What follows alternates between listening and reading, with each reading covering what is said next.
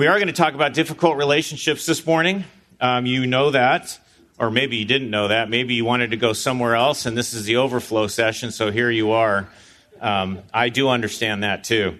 Um, so we're going to talk about difficult relationships, and I'm going to start. Proverbs 22:15 says that foolishness is bound up in the heart of a child, and nowhere is that more on display than in personal relationships of three, four, and five year olds. You ever seen that? I've parented a few of those, and now uh, Ann and I are in the midst of uh, being grandparents. And uh, so we see difficult relationships between three, four, and five year olds. And I think there's some things you would agree mark those relationships. The, the disputes between three, four, and five year olds tend to be uh, pretty trivial. The subject of the dispute is usually a toy, uh, food, or, or something else that's unknown and it's soon forgotten. The winner of the argument whatever that might be, has probably ac- accomplished nothing of import. They don't even remember what they were fighting about. Um, difficult relationships between uh, toddlers are emotional. They cry a lot, don't they? A couple weeks ago, one of my granddaughters says, Papa, you're breaking my heart. Oh, I took the knife out and thought, that's a difficult relationship. They let their emotions dictate what they say and do rather than letting what they know dictate what they think and what they say and what they do. Those relationships are marked by payback. You take my toy, I'm going to take yours. You slap me, I'm going to punch you. There's a lot of name calling. We call it slander. Um, there's a lot of uh, tattling. They talk about it. He did this to me. Well, she did that to me. Um, they're always offended. The child is consumed with themselves and their agenda and their comfort. And their dispute with another child tends to be because they have taken offense at what another child has said or done or not done. They're unforgiving. They never forget. Um, I, I, am, uh, I think I've found that this is especially true among little girls. They never forget. And basically, what I'm describing is immature relationships, right? Wouldn't you expect all of this from a three, four, and five year old? It's, it's immature relationships. They're acting their age. In fact, sometimes I will say and have said in that context, stop acting your age, which is kind of a silly, it's a recognition that the expectations I have of your behavior are not the expectations that are reasonable for a three, four, or five year old. But the description I just gave you describes a lot of relationships in junior high, not just three, four, and five year olds. And then I came to find out it marks a lot of relationships in high school, in college, and in the workplace, and in homes.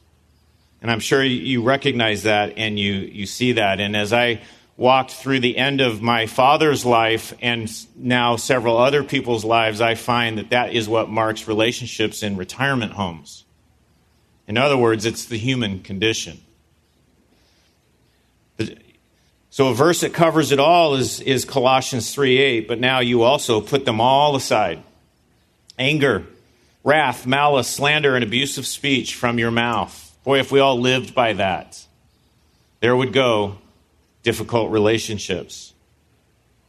So life is full of difficult relationships. It's a fact of life. They're in front of us every day. They're in our own life and they're in the lives of others. You observe difficult relationships. You live in difficult relationships. And I wonder how many of you, when you hear the news or you read the news, think about the news in the context of the relationships that are represented in that news story. I'll give you some examples. I think of the story last year. Some of you might have heard this. Many of you probably did the grandfather who was on a cruise ship playing with his granddaughter, and he dropped her. And she fell to the dock and died. It's a terrible story. And we tend to think about the baby that died and the grandfather, but do you ever think about the news in the context of what must that family be like today? You've got grandma. You've got grandpa's daughter, the mother of that baby. What is that relationship like? You have a son in law, you have the siblings of the baby that was killed. That's what I'm talking about when you listen to the news and you think about it through the prism and through the frame of relationships. It's all around us.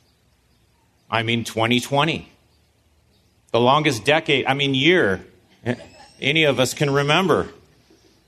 We've been under house arrest, confinement. There are those that tell us we should not even be associating with anybody outside of our immediate home. And for people who adopt that, um, they have been confined within four walls with very specific relationships. Have you ever thought about the implications of that? Some of you have lived the implications of that. You've got relationships that have nowhere to go. They are what they are, and they are 24 7. There's not the usual distractions of getting to go to church, going to work, socializing with friends, talking about marriages and family, parenting. There's the heightened pressure of lack of work for a lot of people because of the economic situation. Have you, and I know you're all following that, but have you thought about that in the context of human relationships? We've uh, heard from the uh, police department that they really want us. They really want church back. Not just Grace Church, but just church. Why? Because the number of domestic violence um, calls has gone through the roof. Difficult human relationships. Two weeks ago, a man named Robert Bryans, and I know some of you heard about this, abducted his twin two year old daughters in San Diego, making threats to kill them.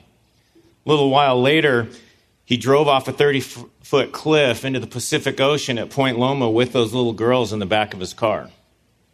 That moment was captured on a surveillance video. You can go watch this video on the internet. A San Diego police officer rappelled down the cliff, swam into the water, and rescued the father and the two children. Uh, my understanding is they are both going to recover. What is the future of that family's relationships? When you listen to the news, do you think about human relationships? What, they, what those stories represent? Your difficult relationships might pale in comparison to what I just, some of those. Um, but life is hard. Life is difficult on this planet. And there is no promise to anybody anywhere in Scripture that you will not have difficult relationships in your life. So that's, that's a filter of listening to the news. How many of you read your Bible and think about the difficult relationships represented in the Bible? i will give you some examples. Genesis chapter 2. Uh, yes, all the way back in Genesis begins the story of difficult relationships. You have Adam and Eve. They're in the garden. It's perfect. There's peace. There's joy. There's no sin. They live in a perfect world. They live a sin, in a sinless way in a perfect world. They have perfect communion with God. And then Genesis 3 tells us they blow it. All of a sudden, they're in a fallen world. There's sin. The husband and wife experience marital difficulties because it's pronounced in the garden, the curse. His leadership is going to be flawed. She's going to desire to usurp that leadership. And therein lies, by the way, the foundation of 100% of marital difficulty. Right there in the Garden of Eden. And it didn't take long for relationships to unravel.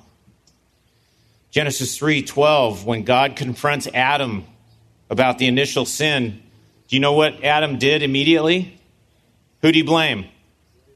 Blamed his wife. Okay?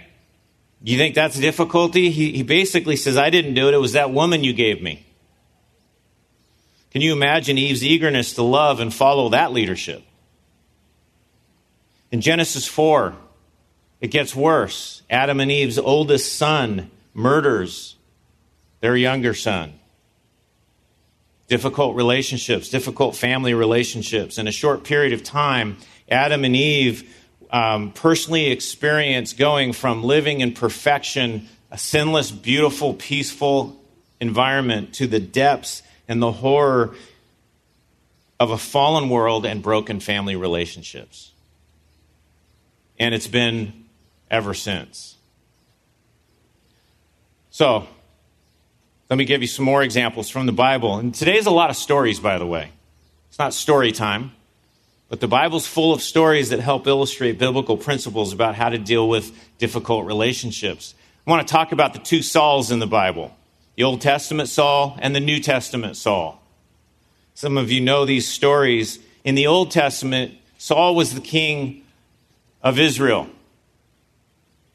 And he'd been rejected by God as king in 1 Samuel 15. Some of you know that story. God removed his blessing from Saul. In the very next chapter, God selects the next king, a young man named David. And David happens to be working in the king's court. So think about that human relationship.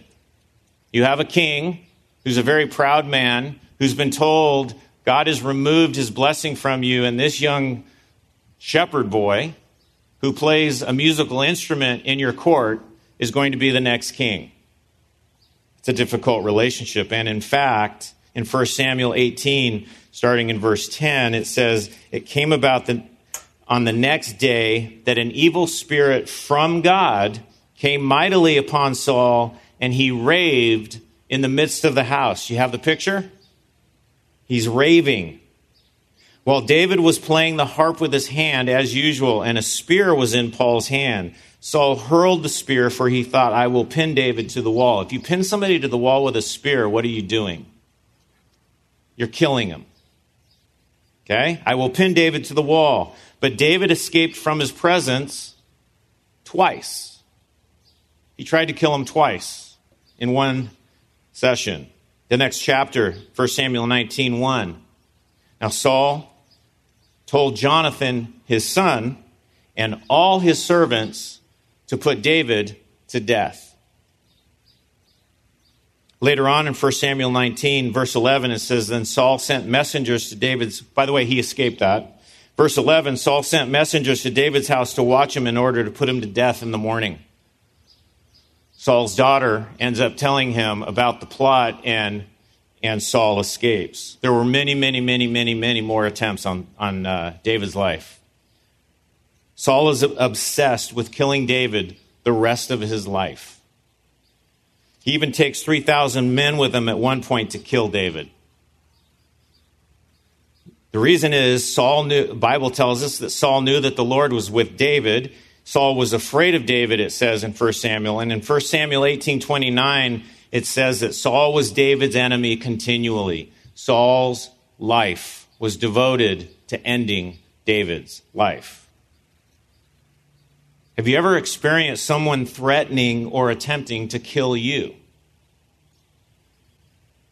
Or ruin you? Talk about a difficult relationship. Some of you actually nodded that you've experienced someone trying to kill you. Were you ever asked to give their eulogy at their funeral? David was. There's an amazing example, and if you go to 2 Samuel chapter 1, if you're following along, 2 Samuel chapter 1, Saul has died. He and his sons were killed in battle together. Um, and because David is the new king, he's the one that's asked to go on national television and do the funeral for the, for the dead king, if you will, before the nation. There wasn't television, by the way, I know that. I'm trying to give you the perspective that David has the opportunity, the responsibility to eulogize this man who has devoted his life to killing him. In 2 Samuel chapter 2 verse 1 records what David said and he said, "Israel, the great scourge that is Saul has been removed." Is that what it is that what he did? He did not. He tells the truth where he can without talking about what a bad guy Saul was. He never mentions in his eulogy that Saul devoted his life to killing me. It's like it didn't happen. Verse 23, he says, Saul and Jonathan, beloved and pleasant in their life, and in their death they were not parted. They died together. They had a good relationship. They died together. They were swifter than eagles. They were stronger than lions. O daughters of Israel, weep over Saul, who clothed you luxuriously in scarlet, who put ornaments of gold on your apparel. How have the mighty fallen in the midst of the battle? He says several things there about Saul, all which were true. and he didn't say other things which also would have been true. It's an amazing example of grace and wisdom and honor in spite of a very difficult, difficult relationship, to put it mildly. Then you have the Apostle Paul, who was also known as Saul. If you go to Acts chapter 7, and I could go through 40, 50 stories from the Bible. But what I want to do the rest of the time now is I'm going to begin the story of Paul and then draw some lessons and then look at the conclusion of the story. But Saul was known pre conversion, or Paul was known pre conversion as Saul. And it says in Acts 7, verse 58, when they had driven him out of the city, they're talking about Stephen, who was being killed because of one reason he was a Christian. They had driven Stephen out of the city. They began stoning him, and the witnesses laid aside their robes at the feet of a young man named Saul. Chapter 8, verse 1. Saul was in hearty agreement with putting him to death. Some devout men buried Stephen and made loud lamentations over them. This was a big deal that Stephen was killed. And Saul was heartily in favor. And it goes on to say, verse 3 But Saul began ravaging the church entering house after house, dragging off men and women. He would put them in prison. Chapter 9, verse 1. Now Saul, still breathing threats and murder against the disciples of the Lord, went to the high priest and asked for letters from him to the synagogues at Damascus so that if he found any Christians, any Christians, anyone belonging to the way, it says, both men and women, he might bring them bound to Jerusalem. That's Saul. Later on, Paul describes this part of his life in 1 Timothy 1:13. He says, "I was a blasphemer, a persecutor, a violent, violent aggressor." That was Saul. Until Christ reached down and touched him in Acts chapter 9 Saul is converted. He becomes a Christian. And what does Saul want to do? He immediately wants to jump into ministry. Think about this through the prism now of difficult relationships. You think church is hard here sometimes. You think there's difficulty and disagreements in the church here. Think about this. Acts 9, verse 20. Immediately he began to proclaim Jesus in the synagogue, saying, He is the Son of God. All those hearing him continued to be amazed and were saying, Is this not he who in Jerusalem destroyed those who called on his on this name and who had come here for the purpose of bringing them bound before the chief priests? Is this the same guy? Verse 26, you know it was the same guy. When he, Paul, came to Jerusalem, he was trying to associate with the disciples. Why do you think that was difficult? He was trying to associate with the disciples, but they were all afraid of him. You understand why they would be afraid of him? They were not believing that he was a disciple. Verse 27 But Barnabas, remember that name, Barnabas, took hold of him and brought him to the apostles. Let me kind of review what we just heard. Saul has been persecuting the church, he's ravaging the church. He is a violent aggressor. And not just men, but men and women. He gets saved. Now he wants to be part of the church. And what's the church's response? You can imagine. There's fear, wouldn't you imagine? He tried to kill me. I'm on his kill list. Now I'm supposed to go to church with him? Perhaps he killed my family. He put my friends or my family in prison, my wife, my children, people I go to church with. There's a lot of anger. Can you imagine the anger? The righteous anger. This is the man who was trying to destroy the church. There's jealousy. Can you imagine the jealousy? People who are already teaching a Sunday school class, and here comes this guy who was just trying to kill Christians, and now he's going to teach my Sunday school class? Difficult relationships. There's the issue of authority. He's trying to kill me, and now he has apostolic authority? He's to, I'm supposed to sit under his teaching? I know none of you criticize the teachers, but can you imagine the criticism in that church? Yeah, you know, he, he imprisoned or killed my family. How am I? Why should I sit under his authority? In spite of all of this, you know, I read this to you. Barnabas steps in, takes Saul under his wing, leads by example, and, and introduces him to the apostles, and we'll come back to that story. The overriding story of Saul, who becomes Paul, is grace grace of our Lord and Savior Jesus Christ, who reached down and saved him, and grace because people did sit under his teaching. People did welcome him into the church. So you have Old Testament Saul, you have New Testament Saul. And your life might be full of difficult relationships, maybe not on the level of what I just described. I picked some fairly dramatic examples. You might have difficult relationships with friends, current and former family, spouse, children, parents, difficult relationships at work, a difficult boss, difficult fellow employees. Current events have highlighted difficult relationships, politics, how to respond to what's going on in this world. I see it, we see it. It is driving a wedge in relationships.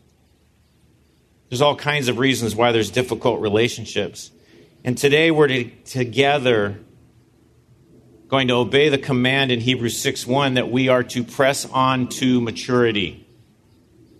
So I want to talk about how we progress on, press on to maturity in difficult relationships. Biblical maturity resolves most difficult relationships. I didn't say they restore it, that maturity restores them. I didn't even say that it necessarily reconciles them, but it resolves them. And I want to show you how and why. If you have your Bible and you're following along, go to Colossians chapter 1. We're going to start there, verse 28. And this is a map towards maturity. How do you jump into the process of maturity? Verse 28.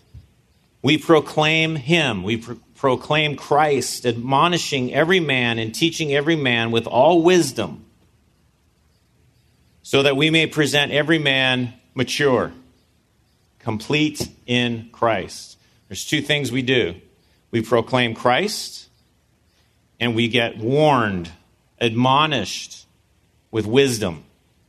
That is the progress towards maturity. There's two elements Christ and wisdom. And now I want to go through three passages fairly quickly. And there's 20 at least. When I was putting this together, I went to find every passage that I thought might address difficult relationships in the New Testament, and I stopped at 20. There's way more than 20.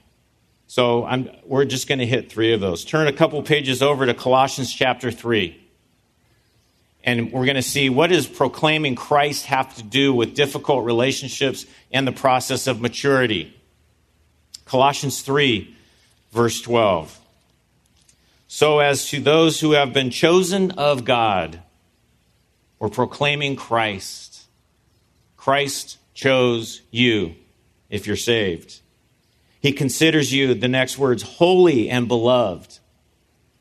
Put on a heart of compassion, kindness, humility, gentleness, and patience, bearing with one another, forgiving each other, whoever has a complaint against anyone.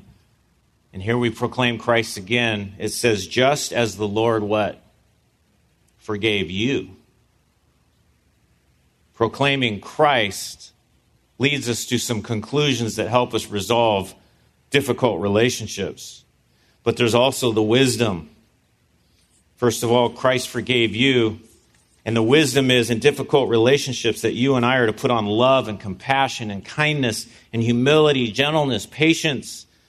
We need to bear with each other and forgive one another, and all of that under the umbrella of all of that is exactly what Christ has done for you and at this very moment is doing for you. And we are then to live in like manner in all relationships, whether they're easy or difficult. So let's focus now on two more passages, more wisdom. We need to be warned by this wisdom. And if you're taking notes, Romans 12, 17 through 19, and Titus 3, verses 2 and 3 are the two passages that I want to focus on for a few minutes. Romans 12, 17 to 19 says, Never. I'm going to repeat that. Never pay back evil for evil to anyone. Respect what is right in the sight of all men. If possible, so far as it depends on you, be at peace with all men. Never take your own revenge, beloved, but leave room for the wrath of God. For it is written, Vengeance is mine, I will repay, says the Lord.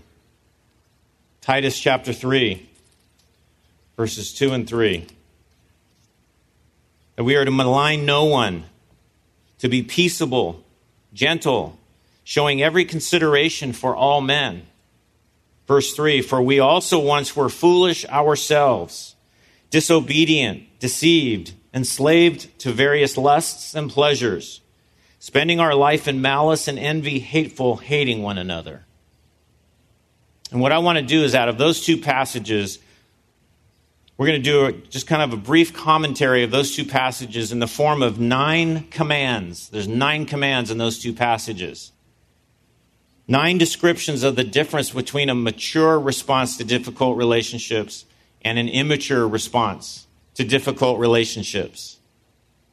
Nine elements of evaluating your response to difficult relationships or a difficult relationship.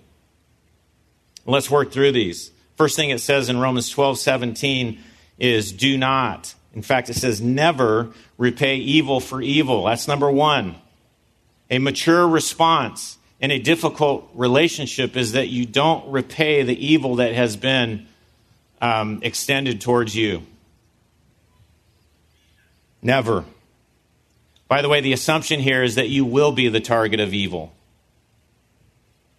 If not now, you will be.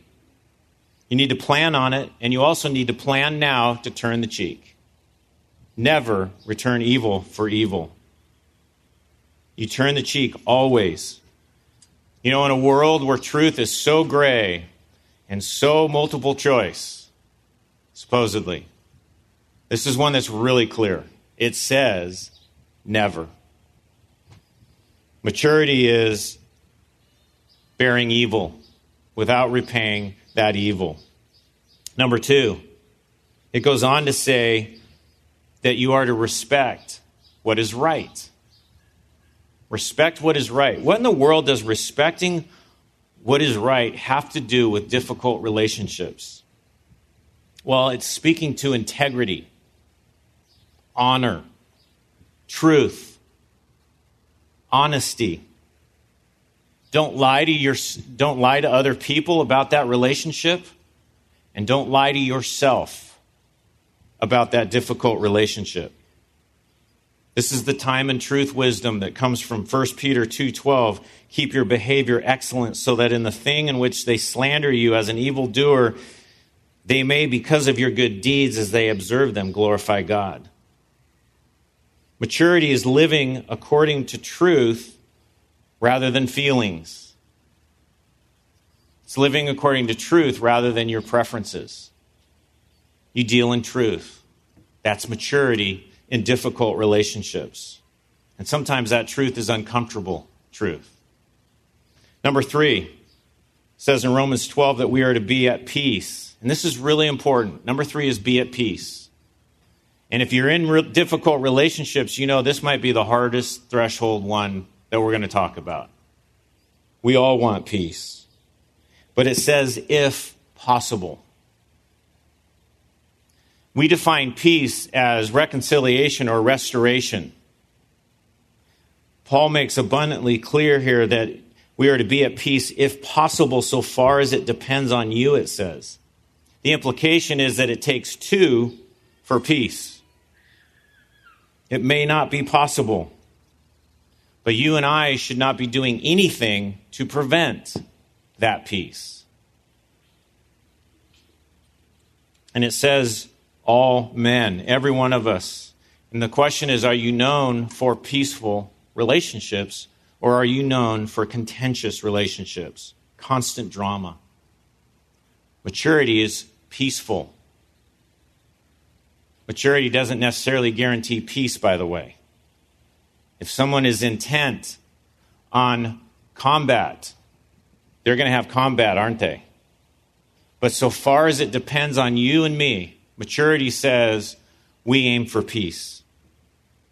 Number four, another never. It says never take revenge. Number four is never take revenge. You'll have the opportunity to expose and destroy. Some of you know what I'm talking about. You're in a difficult relationship. You have the ability to go on the church patio and let everybody know because you've got truth on your side. And in a sense, that becomes taking revenge. Paul says, never do it. Do not do it. Never. We, we live in a cancel culture. There's a term I didn't know about a few months ago. I know what it is now. It's just another la- label for taking revenge on somebody. This is responding to offense by writing somebody off, putting the word out that this person's evil, this person's bad. That's taking revenge. The cancel culture is living as if somebody doesn't exist, and there's lots of implications of that. But the most basic is that it's yet another sign of a godless, sinful generation that that is acceptable behavior now, and the Bible says that's immature behavior. It's immature behavior. You see, punishment is always the domain of God. With very limited exceptions, like if you're a police officer, punishment is not something that's delegated, an authority delegated by God to you and I. That's His domain. And we need to remember that. You see, revenge is the opposite of forgiveness, and maturity forgives. Number five, here's a hard one. We need to trust the providence and the purposes of God in those difficult relationships. Maturity trusts that God knows all of this and He's doing something. What it says in, in uh, um, Romans is that you don't take your own revenge, you leave room for the wrath of God. Do you see that? We all want to take our own revenge. We know better than God how to deal with this person.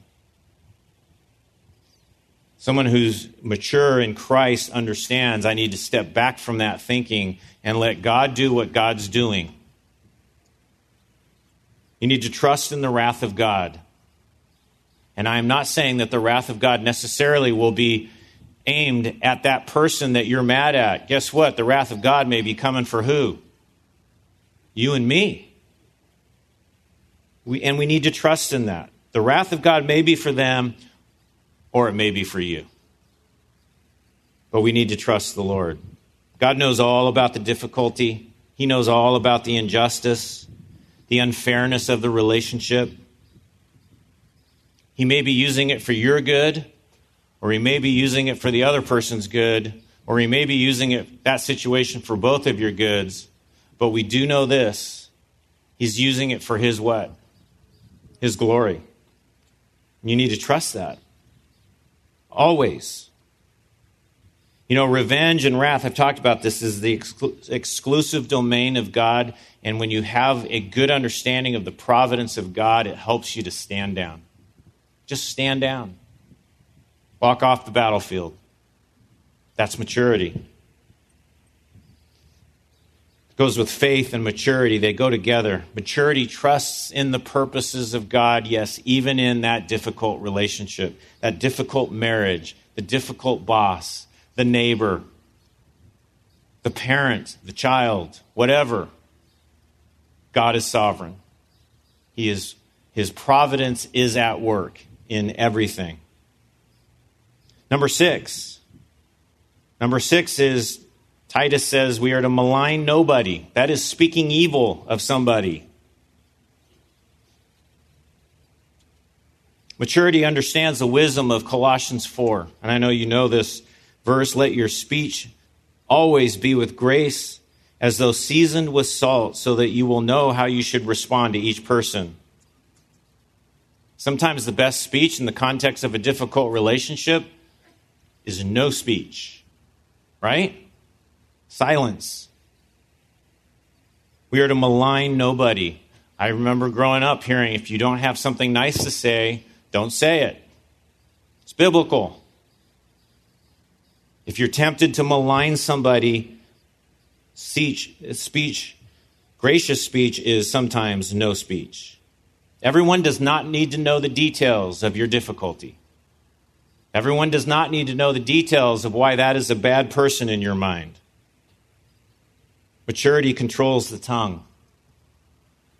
Number seven, be gentle.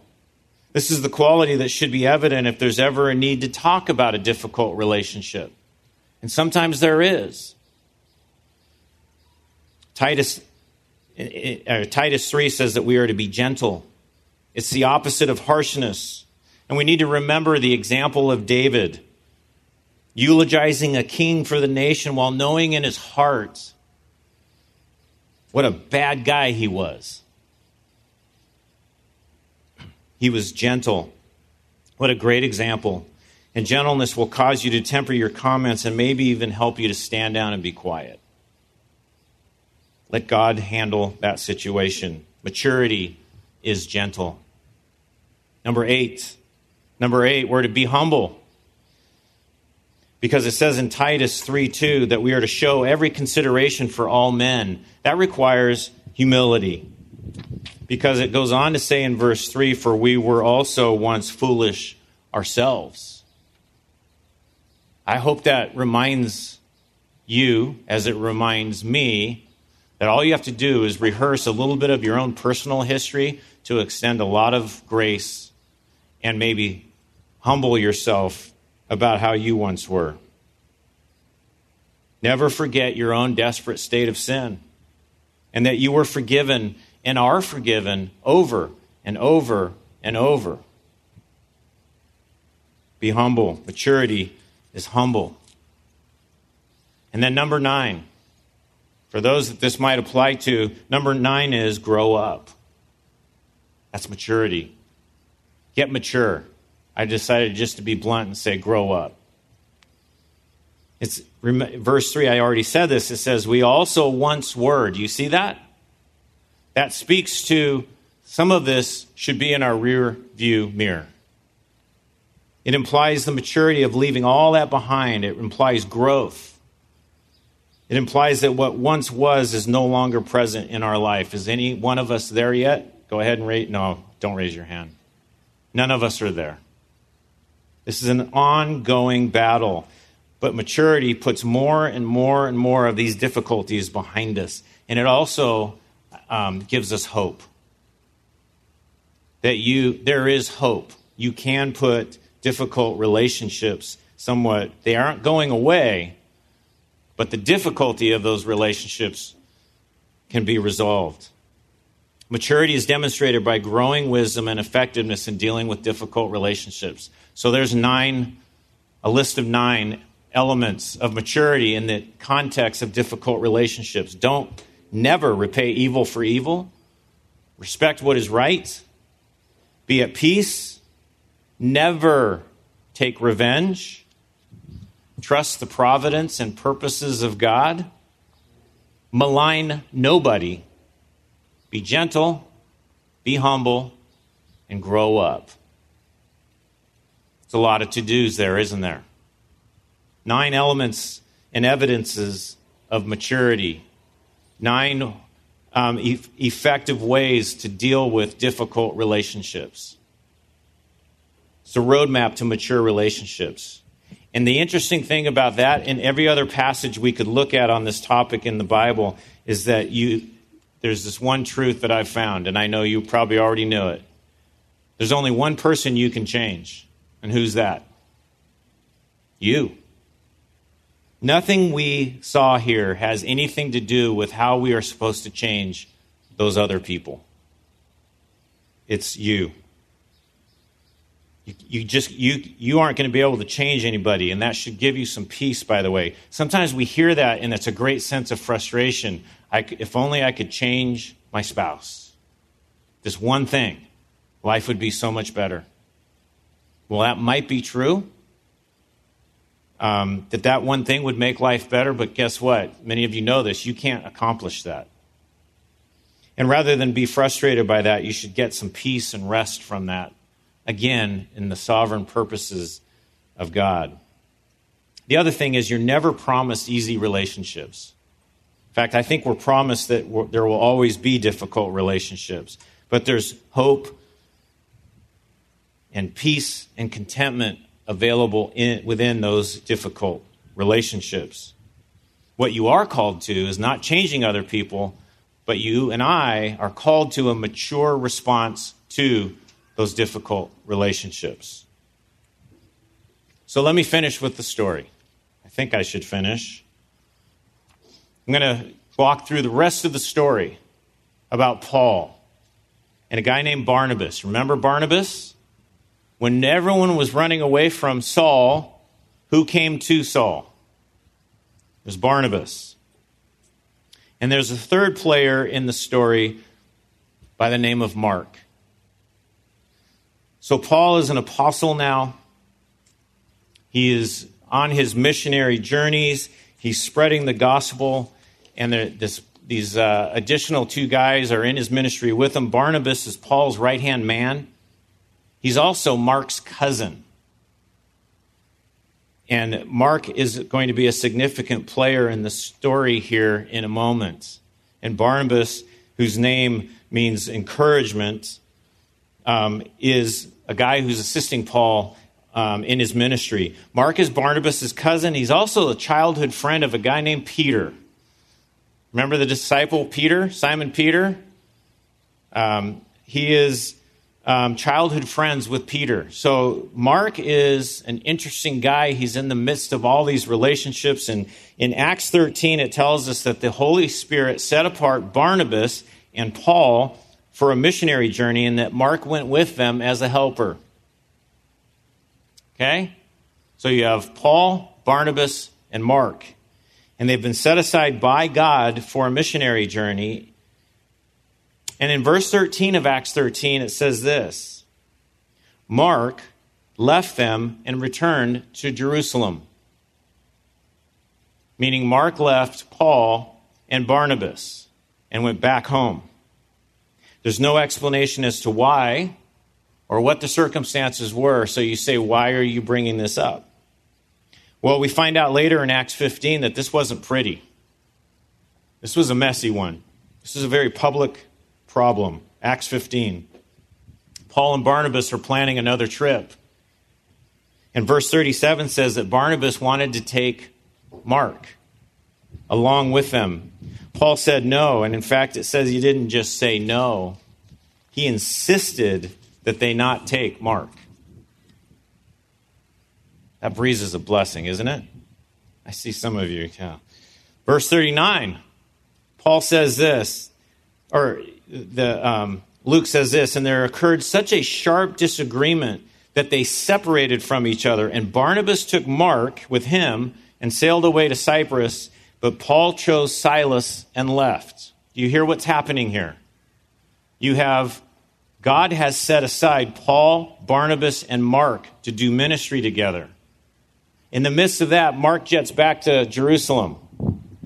On a future trip, Paul and Barnabas are planning another trip, and Barnabas says, I want to take Mark, and Paul says, No way. Wow. Something happened in Acts 13 that was significant when Mark went back to Jerusalem, and it caused Barnabas to split with Paul. It's a difficult relationship. It's very public, by the way. Everybody knew about this. How do I know that? it was recorded in Scripture. We're talking about it on church patio in July 2020. It's very public. It's recorded in Scripture for all time and eternity, and you can be sure all kinds of people were involved in this little drama. And you've been to church before, so you know people chose sides, right? I am with Paul. I'm with Barnabas. Interesting. Family was involved. I told you there's a family relationship here. So the families were involved because Barnabas and Mark were cousins. And I, you just wonder how much did the saying, blood runs thicker than water, play into this? That Barnabas took Mark's side and they went off together. Difficult, public. Well, six years later, Paul's writing Colossians to the church at Colossae. And in Colossians 4:10, he says this. Aristarchus, my fellow prisoner, sends you his greetings, and also Barnabas's cousin, who? Mark, about whom you received instructions. If Mark comes to you, welcome him. Six years later, things were fixed. It's amazing. In Philemon, small little book, Philemon, we're going to talk more about that in a minute. Verse 23, it says, Epaphras, my fellow prisoner in Christ Jesus, greets you, as do who? Who do you think? Mark. He's still with them. Aristarchus, Demas, Luke, my fellow workers. It's interesting in 2 Timothy 4, right before Paul's death, and Paul probably knows he's heading to heaven soon. In 2 Timothy 4 9, he says, Make every effort to come to me soon, for Demas, having loved this present world, has deserted me and gone to Thessalonica. Crescens has gone to Galatia, Titus to Dalmatia. Only Luke is with me. He's lonely. People are abandoning his ministry. He has seen that before, hasn't he? And he goes on to say in verse 11 Pick up Mark and bring him with you, for he is useful to me for service. Isn't that sweet? Something happened in Acts 13. It was big. It was so big that two chapters later, Paul is saying, No, we are not taking Mark with us. And he holds that line so firmly that it divides him and Barnabas. It's interest, I want to give you an interesting note. Because of the split with Paul, Mark came under the intense leadership of his childhood friend, who was who? You remember? Peter, back in Jerusalem. And based on Peter's preaching and influence, Mark wrote the gospel of what? Mark. You see, Mark had neither accompanied nor heard the ministry of Christ. He was not one of the disciples. I don't know if you knew that. In fact, the book, the Gospel of Mark in the early church was known as the Memoirs of Peter. In AD 150, Mark was referred to as the disciple and interpreter of Peter. This relationship grew and blossomed perhaps as a result of the split with Paul. What seemed like a difficult relationship and a difficult outcome turned out to be the opportunity for Mark to be discipled and taught by Peter, and as a result of that, to write the Gospel of Mark. You never know the purposes and plans of God. And I'm not saying I do, by the way. But it's interesting that if Mark had stayed with Paul, the Gospel of Mark might not have ever been written. Or said another way, maybe one of the purposes of the split in that relationship was because God knew the Gospel of Mark was going to be written. Trust the purposes of God and the plans of God and the providence of God. One more little detail here Philemon. I've already quoted Philemon. The book of Philemon is a letter written to a man named Philemon who is a wealthy believer in Colossae. This letter was written about the same time as Colossians. Um, the church there met in his house, and he had a servant named Onesimus. It was a common name for a slave that meant useful. And apparently, Onesimus at some point had stolen money from Philemon. The only indication of what happened is in verse 18 of Philemon.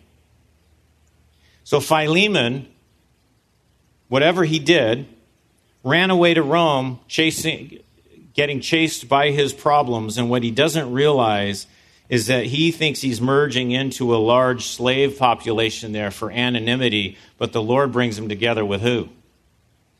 Paul, who is in prison. Paul leads Philemon to Christ, and through the ministry of Paul, Onesimus is not only saved, but he's discipled and he realizes he needs to go back to his former employer. He's coming back to Colossae. And this is a letter from Paul to give Philemon some context about what happened with this man. Talk about a difficult relationship. Do you think Philemon on his own would be anxious to see Onesimus come back? Is he ever going to trust him again?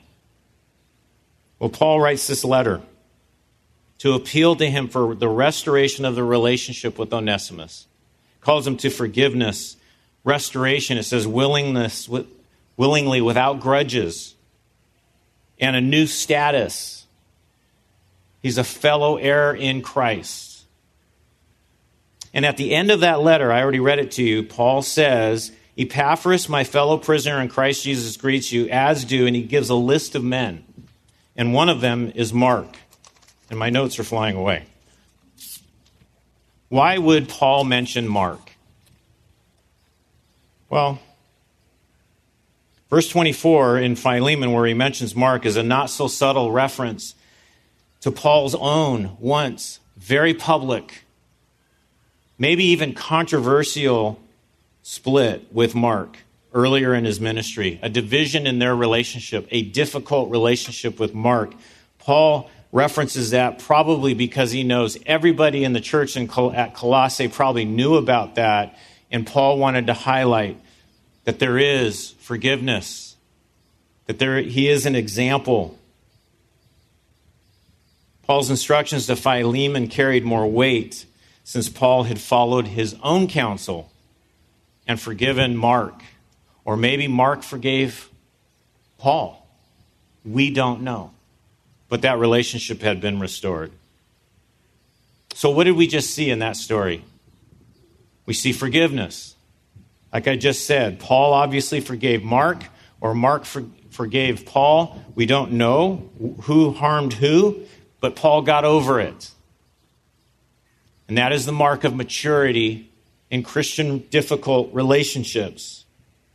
Paul got over it, Mark got over it. Forgiveness a lack of forgiveness is immature. It just is. Forgiveness demonstrates a maturity on two levels. One is it's obedience to the command of God, but it's also living in light of the fact that you and I are forgiven. We were forgiven of all of our sins, and we're forgiven day in, day out by the God of the universe in all the ways that we sin against Him. The other thing we see here is example. I mentioned this. Paul's example of forgiveness gave him the basis then to say, Follow me as I follow Christ. If I can forgive Mark, you can forgive Onesimus. Your immaturity in difficult relationships is not a secret to those around you. That's the negative way of saying it. Your maturity in relationships, difficult relationships, is a phenomenal example to people around you those who know Christ and those who do not know Christ. There's nothing that exposes um, your maturity more than how you deal with difficult relationships. Providence. We just saw providence played out. Difficult relationships, like everything else, are within the control and the design of God and are for our good and they're for His glory. I already talked about the Gospel of Mark would have been different if Mark hadn't been diverted to ministry under Peter. Onesimus's crime or skullduggery, whatever it was, and his escape to Jerusalem brought him to Paul, who by God's providence led him to Christ. And Paul's di- public difficulty with Mark and subsequent reconciliation gave him the authority and the example to write Colossians 3 and Ephesians 4 and every other passage I've read you today. He had the authority of his own life to say, This is how you should then live. And everyone who read that knew he practices what he preaches. For those of you who are parents, the difficult relationships in your life are on full display to your children. They are learning from you what maturity looks like in the context of difficult relationships. We need to be an example. People at your workplace know about the difficulty in your relationships at work. They know are you real or are you fake? And how you deal with difficult relationships. So, the implication here is don't try to control people or relationships. The Lord is at work.